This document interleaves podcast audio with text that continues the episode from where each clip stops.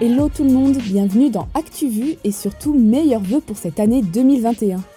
2021, c'est déjà une année riche en informations, la première année pour les Britanniques sans l'Europe, l'année de l'investiture du nouveau président américain Joe Biden, l'année pendant laquelle le cannabis thérapeutique va être expérimenté en France, ou encore l'année du buffle de métal selon l'astrologie chinoise.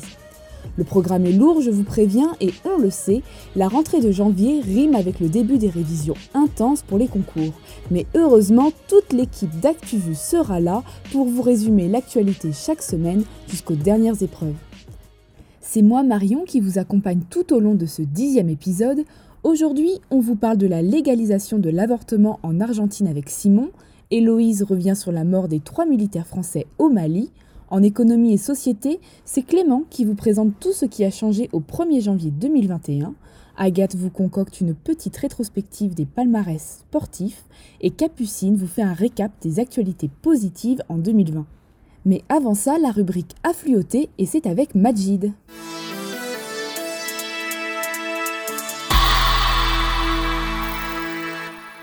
On commence par une personnalité à retenir, Zhang Zhan, il s'agit d'une journaliste chinoise de Wuhan condamnée à 4 ans de prison. Son tort Avoir dénoncé sur les réseaux sociaux une réalité plus sombre du Covid-19 que celle de la propagande officielle. 50. C'est le nombre de journalistes tués dans le monde en 2020 selon Reporters sans frontières. Les pays les plus meurtriers sont le Mexique avec 8 morts et le Pakistan avec 4 morts. 20%, c'est la perte occasionnée sur la productivité si le télétravail est appliqué à 100%, une donnée qui a été partagée par le Conservatoire national des arts et métiers.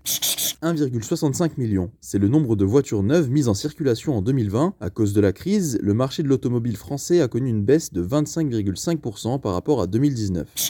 Un an maintenant, Becky Hammon, en coachant les San Antonio Spurs face aux Lakers mercredi, cette femme américaine est devenue la première coach de l'histoire de la NBA. 50 000, c'est le nombre de faillites d'entreprises qui auront lieu en 2021 selon l'assureur Euler Hermes. Il y en avait 33 000 en 2020, ce chiffre pourrait même grimper à 60 500 en 2022. 9%. C'est le niveau de baisse du PIB français durant l'année 2020 selon l'INSEE. L'Institut ne voit pas de retour au niveau d'avant-crise avant au moins mi-2021. 4,5%. C'est la part d'entreprises supplémentaires qui se sont créées en 2020 par rapport à 2019. Elles se sont surtout créées dans les secteurs de la livraison à domicile et les services aux entreprises. Merci Majid. Sans transition, on passe à la rubrique internationale. Keep America great. How dare you? Can be do what we want to do. Simon, aujourd'hui, tu nous parles d'un vote historique en Argentine.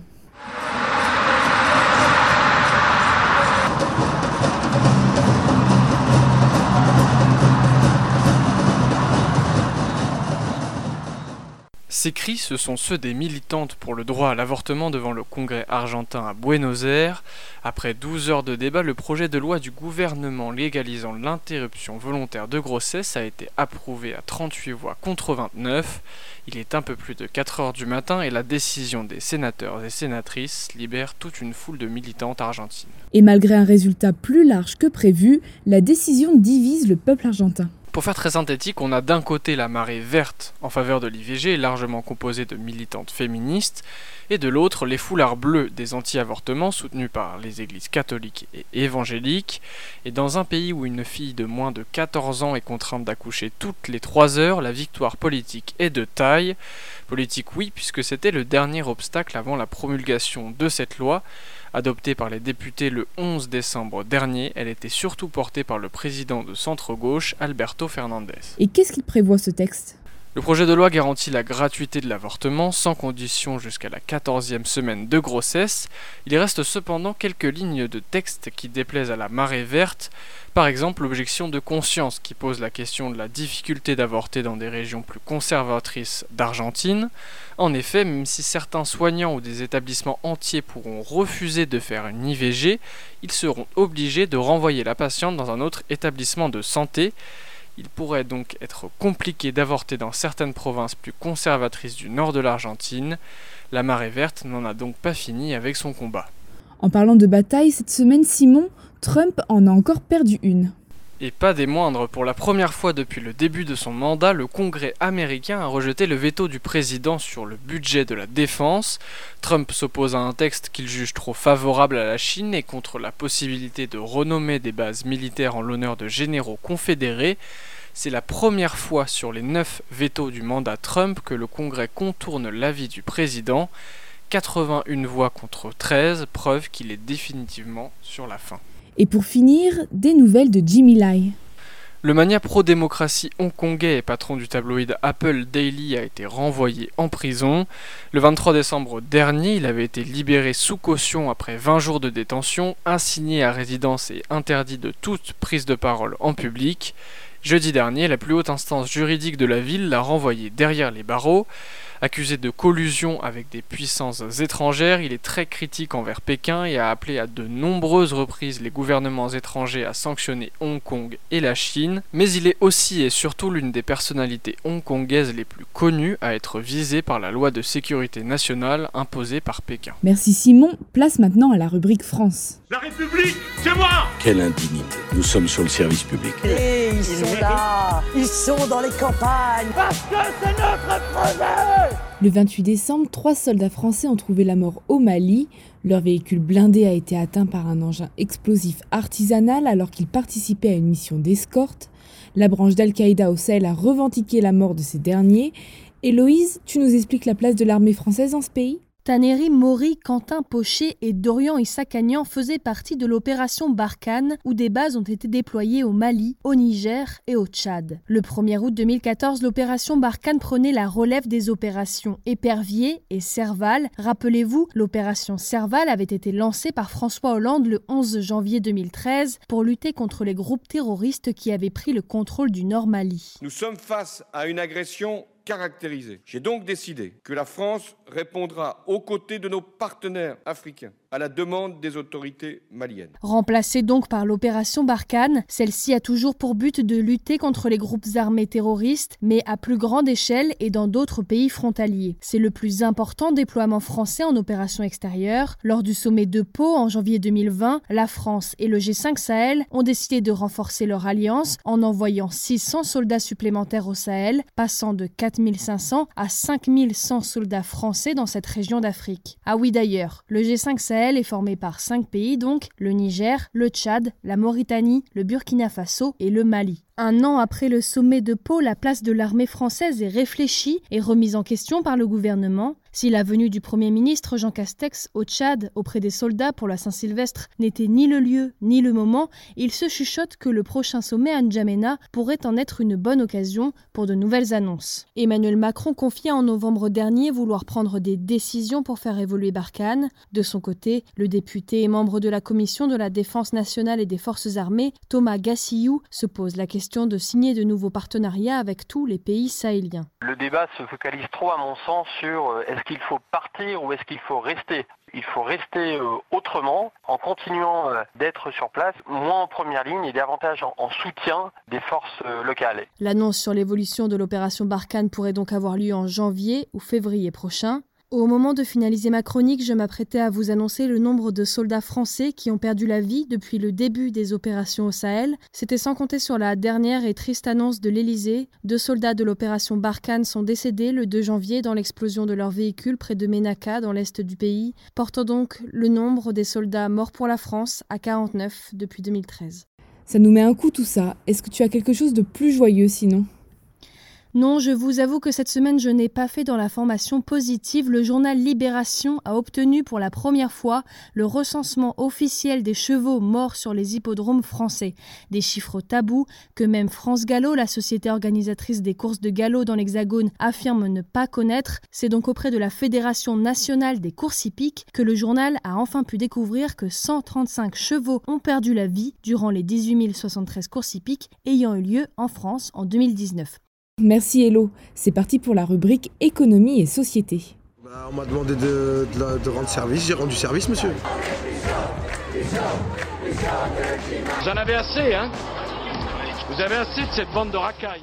Qui dit nouvelle année dit changement, alors Clément, quoi de neuf pour 2021 Eh bien pas mal de choses. D'abord, le prix des timbres augmente de 5%.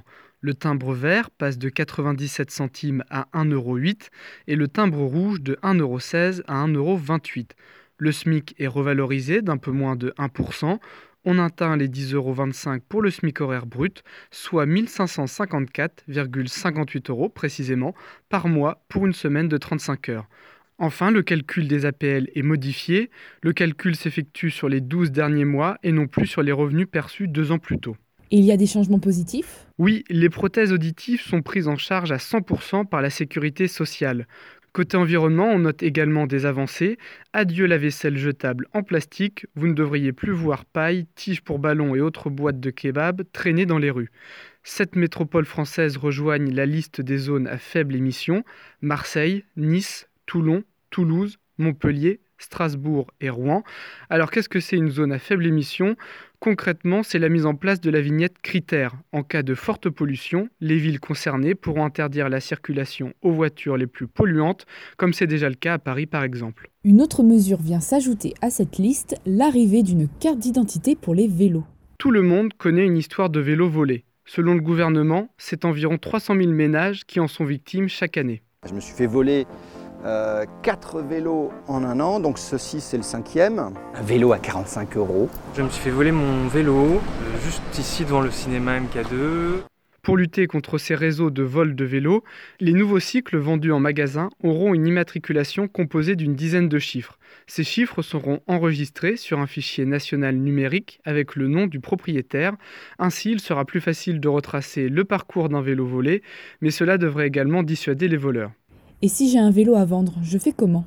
Alors Marion, pour les ventes de particulier à particulier, l'immatriculation du vélo sera obligatoire à partir du 1er juillet 2021. Et si tu veux immatriculer ton vélo dès maintenant, tu peux aller chez un vendeur agréé qui te gravera les fameux chiffres. Il faudra débourser entre 10 et 20 euros. On laisse ici les vélos, on vous parle du journal du Hard.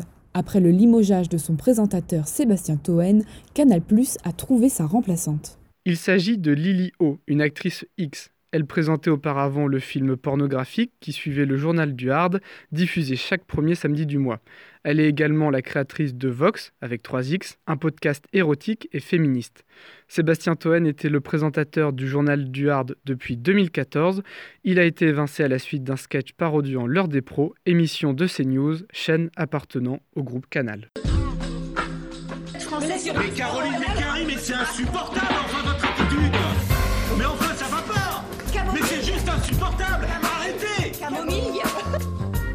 Merci beaucoup Clément, on change d'ambiance, c'est l'heure de la chronique la plus difficile à écrire du moment, la rubrique sport et culture au temps du coronavirus. Vous savez, moi je crois pas qu'il y ait de bonnes ou de mauvaises situations. Pas ça, Zinedine. Non. Oh non C'est aussi la culture qui nous les brise. Hein. La chatte, la chatte qu'il a, la chatte Cette semaine, on revient d'abord sur un bilan non exhaustif des grandes victoires sportives de 2020. On commence avec Juliane Alaphilippe, champion du monde 2020 de cyclisme, élu sportif français de l'année par Eurosport. Son titre lui octroie le célèbre maillot arc-en-ciel. Dans ce classement Eurosport, il se trouve juste devant Sébastien Ogier, sacré champion du monde de rallye pour la septième fois cette année. Sur la troisième marche du podium, on retrouve Martin Fourcade, le célèbre biathlète qui raccroche ses skis après une ultime victoire lors de la poursuite de Contiolati en mars dernier. Du côté des femmes, on retient Naomi Osaka. C'est un nom à retenir. La jeune pro du tennis japonais a été élue athlète féminine de l'année selon Associated Press. Elle s'est illustrée à New York en remportant son troisième titre de Grand Chelem. Elle a surtout pris position contre les violences policières en portant des masques au nom des victimes américaines. Elle a également refusé de jouer la demi-finale du tournoi de Cincinnati en soutien au mouvement Black Lives Matter. Côté français, les femmes aussi font parler d'elles. Impossible de faire un bilan de l'année sans parler de Stéphanie Frappard, première femme à arbitrer un match de Ligue des Champions début décembre. Puisqu'il n'y a pas que des bonnes nouvelles, les Françaises au handball n'auront pas su renouveler leur titre européen contre la Norvège, mais il faut souligner la performance des Bleus en foot féminin, 12-0 contre le Kazakhstan pour leur dernière rencontre de l'année le 1er décembre. On écoute Corinne Diacre, la sélectionneuse de l'équipe de France féminine. Il n'y a pas eu photo entre les deux équipes, mais euh, voilà, je pense qu'on peut noter le, le sérieux de l'équipe de France. Et vous l'avez souligné aussi, un deuxième objectif, c'était de ne pas prendre de but, donc c'est chose faite. Bon, on espère tout de même que 2021 va rattraper cette année sportive assez calme. Normalement, il vous attend du lourd. Les Jeux Olympiques auront lieu du 23 juillet au 8 août, la finale de la Ligue des Champions à Istanbul le 29 mai, le Super Bowl le 7 février, mais aussi l'Euro du 11 juin au 11 juillet, dont le match d'ouverture aura lieu à Rome, mais tout ça, ça reste encore à voir. Et côté culture, on est sur une année bien calme aussi. C'est clairement une année noire. On ne peut pas citer tout le monde, donc on va s'arrêter sur le cinéma qui a vécu sa pire année en 125 ans d'histoire. Eric Neuhoff, journaliste et critique de cinéma, en fait une métaphore bien d'actualité sur Combini. Le cinéma français, moi, me semble être une espèce d'hôpital où il y a 250 lits remplis par an, puisqu'il y a 250 films qui sortent chaque année, et les patients sont quand même pas dans un état mirobolant. En France, on est passé de 200 millions de spectateurs par an à 64,9 millions et l'incertitude pour 2021 reste totale. Mais il y a quand même certains films qui ont été vus dans cette histoire. Oui, le box-office a été dominé par Tenet de Christopher Nolan à 2,3 millions d'entrées. Avant le premier confinement, on décompte 2,2 millions d'entrées pour 1917, plusieurs fois récompensé aux Oscars et aux Golden Globes. Le premier film français arrive à la cinquième place avec Ducobu 3 et son million et demi d'entrées. Il y a aussi pas mal de films qui ne sont pas sortis. Les Tuches 4, OSS 117, Camelot ont reporté leur sortie. Olivier Marchal a opté pour une autre stratégie. Son film Bronx a été racheté par Netflix et devient l'un des films les plus vus sur la plateforme. Roselyne Bachelot, ministre de la Culture, a entamé les négociations avec les plateformes de streaming pour participer à la création audiovisuelle française. Entre 150 et 200 millions d'euros par an, a-t-elle déclaré sur France Inter le 17 décembre. La France est le pilote de cette potentielle future réglementation européenne. Merci Agathe. Et pour finir, les recommandations de la semaine concoctées soigneusement par Capucine. Je te donne juste un petit conseil. Franchement, il faut que tu vois ça. Tu le connais lui? C'est vraiment pas mal ce livre. Ça, c'est bon à savoir. C'est quand l'apéro? C'est un incontournable. Il faut que t'écoutes ça. J'adore le concept. C'est de la bombe. C'est où que ça twerk? Mais elle est où la moulaga? Alors Capucine, tu nous parles des actus positifs de 2020, c'est ça? Oui, vous avez sûrement dû voir passer des rétrospectives en photo de 2020. On est d'accord, c'est pas joli joli. Mais 2020, ce n'était pas que du caca. Des actus positives, il y en a et pas qu'un peu. Oh yeah 2020, c'était une année des premières fois. Pour la première fois, l'Irlande du Nord a célébré le mariage entre personnes de même sexe et le Costa Rica est devenu le premier pays d'Amérique centrale à le légaliser. Pour la première fois aussi, un astronaute noir, Victor J. Glover Jr., a effectué un long séjour sur la Station spatiale internationale. Cet Américain faisait partie de la mission Résilience de SpaceX, lancée le 15 novembre 2020.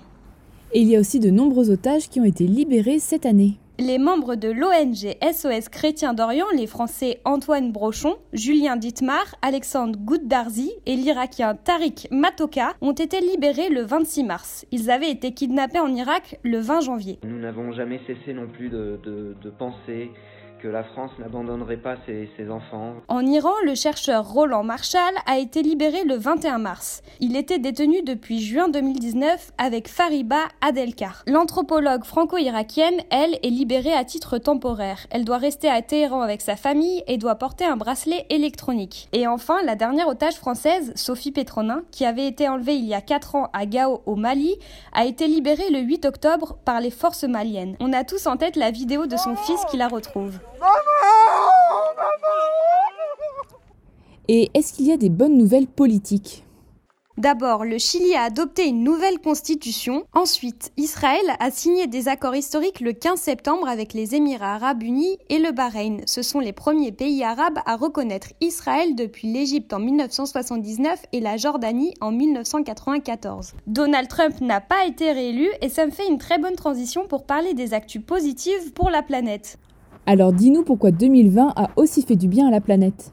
Le ralentissement de l'activité économique a permis de réduire la pollution atmosphérique. Le PNUE, Programme des Nations Unies pour l'environnement, a observé que le confinement a permis une baisse de 7% des émissions en 2020. Nous avons mieux respiré mais faut pas s'emballer. Cela n'a entraîné qu'une baisse de 0,01 degré de la température d'ici 2050. En Europe, la production des énergies renouvelables est passée pour la première fois devant celle des énergies fossiles. Les énergies éoliennes, solaires, hydrauliques et bioénergétiques ont généré 40% de l'électricité de l'Union européenne au premier semestre. Les combustibles fossiles, eux, n'ont produit que 34% de l'électricité de l'Union. Les émissions de CO2 du secteur de l'électricité ont du coup reculé de 23%. 2020 a aussi été une année d'avancée pour les femmes du monde entier. Oui, déjà l'Écosse est le premier pays du monde à permettre un accès gratuit aux protections hygiéniques, une avancée majeure dans la lutte contre la précarité menstruelle. Je t'apporte ton cadeau mensuel, chérie, tes règles. Tu ferais mieux d'arrêter de... En Inde, la Cour suprême a ordonné le respect de l'égalité homme-femme dans l'armée. C'est une décision historique car la carrière militaire des Indiennes était limitée dans le temps et dans les rangs. Au Soudan, l'excision, une mutilation génitale des femmes, est désormais punie par la loi et passible de 3 ans de prison. Et bien sûr, Kamala Harris est devenue la première femme au poste de vice-présidente des États-Unis.